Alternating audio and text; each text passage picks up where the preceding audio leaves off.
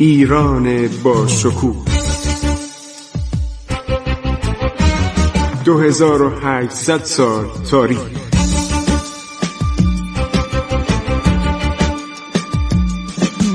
عبور از تاریخ.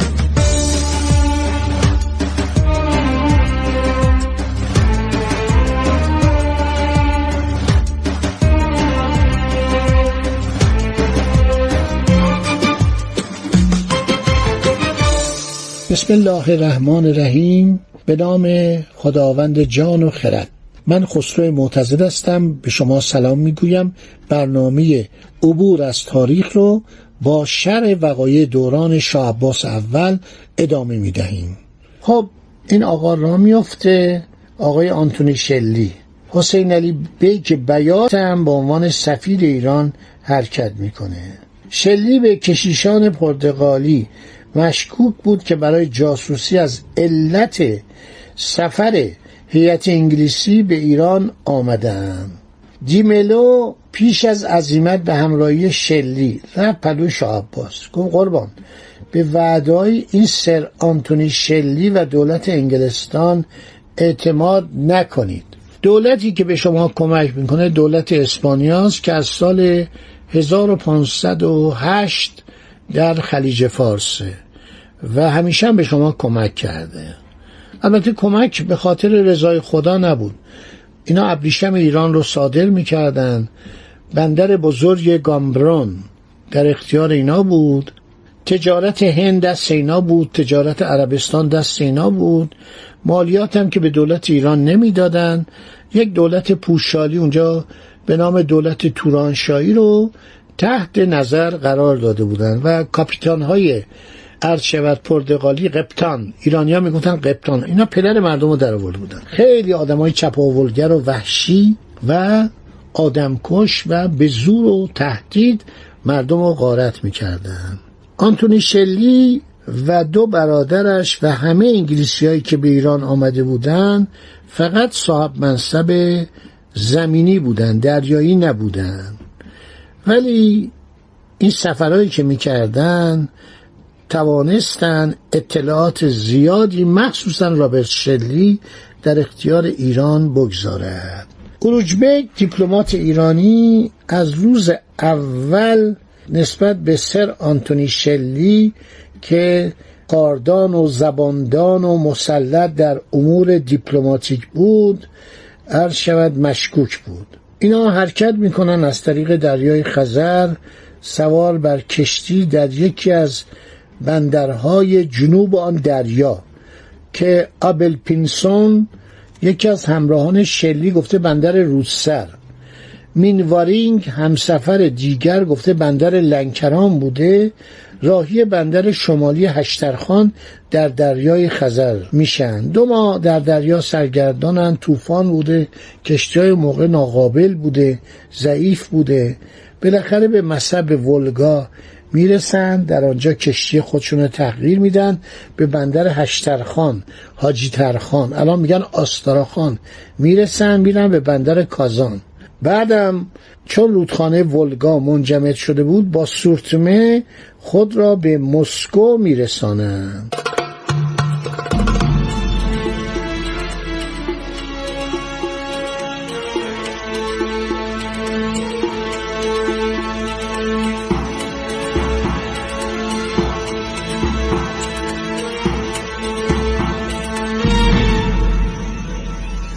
این آقای شلی برنامه داشته.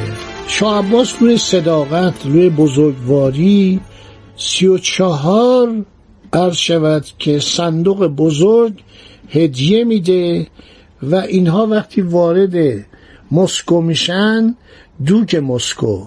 اون موقع تزار نبوده دوک بوده. خیلی انسانیت می‌کنه. پذیرایی می‌کنه. عرض شود که غذاهای عالی به اینا میده پذیرایی زیاد پول زیاد هدیه میده خرج سفر میده. این احترام شاه عباس بوده. چون همه این اروپایی از دولت عثمانی دلخور بودن دلگیر بودن. حالا یک پادشاهی پیدا شده و این پادشاه قویه و جلو عثمانی رو گرفته. در صورت در مسکو بین دو کشیش اسپانیایی و یا پرتغالی و شلی اختلاف میفته و شلی کاری می‌کنه که دولت روسیه کشیشا رو توقیف می‌کنه. و این کشیشا پولها و الماسهایی داشتن با خودشون از فیلیپین آورده بودن که آنتونی میگه این بالا بسپرید دست من مواظبشون هستم ممکن اینجا گم بشه. بر میداره یعنی آنتونی شلی از اول خیانت می‌کنه. از اول خیانت می‌کنه و کلاهبرداری می‌کنه و بعدم میگه آقا این هدایای شاه عباس رو به تجار انگلیس بدید که اینا در بندر آرخانگلسک هستند تمام هدایا رو میده به یک ناخدای انگلیسی یک کشتی ناشناس. هدایا ناپدید میشه. یعنی وقتی هیئت ایرانی به ریاست حسین علی بیک بیاد. میرم به درباب پاپ عذرخواهی می‌کنم. یه قربان ما یک صندوق بزرگ هدیه برای شما علاوزت فرستاده بودن. اینو دادیم دست آقای شلی. آقای شلی اینا رو گم کرده. داده به یک کاپیتان انگلیسی. بعدها معلوم شد که اینها در بازار مسکو به فروش رسیده. حتی میگن کشیش دیملو که کشیش پرتغالی بود به وسیله عرض شود که شلی کشته میشه.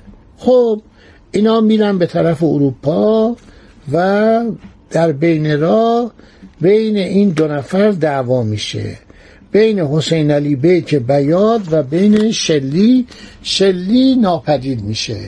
اسنادی به دست حسین علی بیک بیاد میفته که در مسکو جناب شلی نامه های محرمانه شاه عباس رو به پادشاهان اروپا که همه محرمانه بوده به دست تزار بوریس گودنوف داده و اون همه رو خونده. یعنی خیانت در امانت. بنابراین حسین علی بیک بیاد با شلی دعوا می‌کنه و شلی و انگلیسی ها هیئت رو ترک می‌کنن. چون اکثرشون با آنتونی شلی از ایران رفته بودن. سفر هیئت از اسپانیا ناتمام میشه. اروجبک همه جا میره و تمام این پادشاهان اروپا بدون که هدیه‌ای دریافت کنن. میگه قربان دزدیده. شما ایشونو پیدا کنید و ایشون کالاهایی که تقدیم کرده بود علاوزد به پاپ اعظم امپراتور آلمان پادشاه اسپانیا پادشاه فرانسه پادشاه لهستان دوگ ونیز ملکه انگلستان پادشاه اسکاتلند باید تقدیم می‌شد دست ایشونه. وجوه ناشی از فروشان به تجار انگلیسی به جیب آنتونی شلی عرض شود ریخته شده.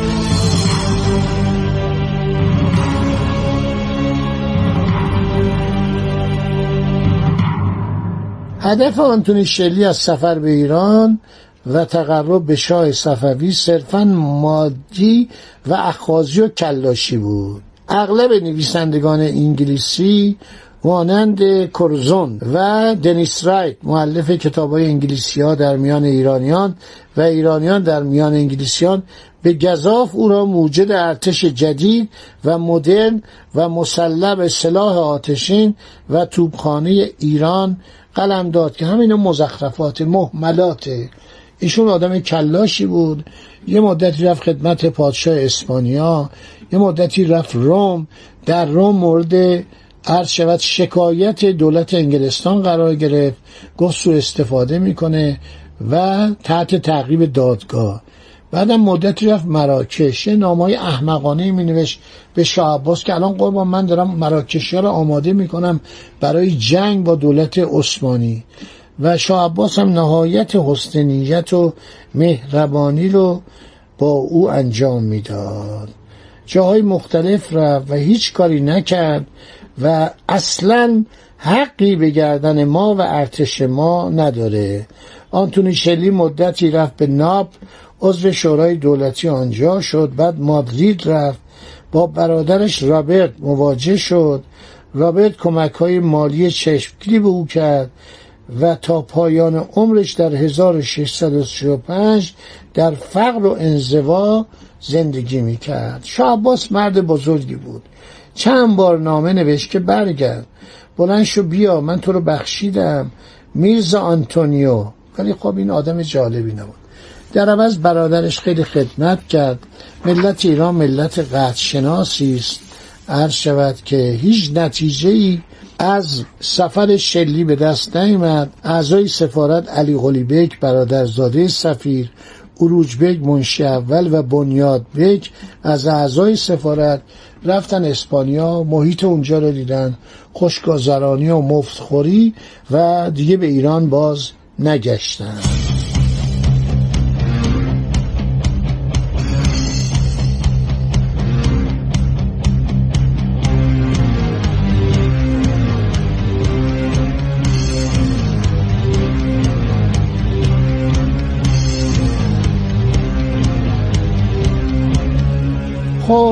ماجرای شلی رو دیگه به پایان میرسونیم و فقط داریم میگیم که دولت ایران عرض شود که از رابرت شلی و تامس و کاپیتان پاول هدفورد حمایت کرد. علاوردی خان سپه سالار ارتش ایران حامی دو شلی باقی مانده و دیگر انگلیسی ها بود. ارتش ایران در طول چند سال از حالت قبیله‌ای و چریکی و متکی بودن به سلاحهای سنتی بیرون آمد و ارتش نیرومند دارای سلاح گرم و به ویژه توپخانه قوی عرض شود تقلیل ساختار داد. تا توانست عرض شود خدمت کرد به ایران. در سال 1010 تا 1022 در زمان امارت فیروزشاه یکی از ملوک عرض شود که خلیج فارس که دست نشانده حلقه به گوش پرتغالی ها بود رئیس شرف الدین لطف الله وزیر فیروزشاه وزارت بحرین را که جزو قلمرو و متصرفات هرمز بود به برادر خود رئیس رکن الدین مسعود واگذار کرد. پرتغالیا بدشون میومد از ایرانی ها. و از ایرانی هایی که طرفدار حکومت مرکزی بودن بیشتر بدشون میومد پرتغالی ها برای اینکه تعدادشون زیاد نبود از بومیان منباسا و تانگانیکا رو آورده بودن به خلیج فارس به آنان استعمال اصلی آتشین را آموخته از اینان استفاده می‌کردن. در سال 1522 میلادی یک سال پس از اشغال مردم قیام کردن رئیس تجارتخانه پرتغالی رو به دار آویختن. پرتغالیا مرتبا لشکرکشی می‌کردن و همینطور بحرین و تمام جزایر زیر نظر این دولت محلی بود. اسما رو عوض می‌کردن. مثلا می‌گفتن نوتردام دو لسپرانس و چند تا اسم دیگه. این نوتردام بیشتر رو این جزایر گذاشته می‌شد. کوها رو عوض می‌کردن یک سفیری از اومده دونگارسیا سیلوا فیگوروا در سفرنامه خودش زمان شاه عباس. همش ناما رو نامای پرتغالی و اسپانیولی میگه. یعنی اینو می‌خواست همون بلایی که سر آمریکای جنوبی آورده بودن بیارن که من تفسیرشو بعدا در برنامه دیگر برای شما عزیزان خواهم گفت. فعلا خدا نگهدار شما. وطنم ای شکوه پا بر در دل التهاب دوران ها کشور روزهای دشوار زخمی سربلند بحران ها ایستادی به جنگ رو در رو. خنجر از پوش می‌زند دشمن. گویی از ما و در نهان بر ما.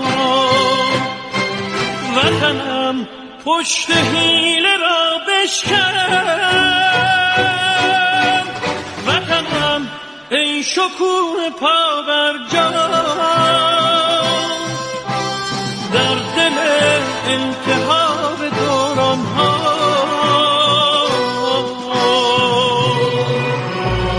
عبور از تاریخ.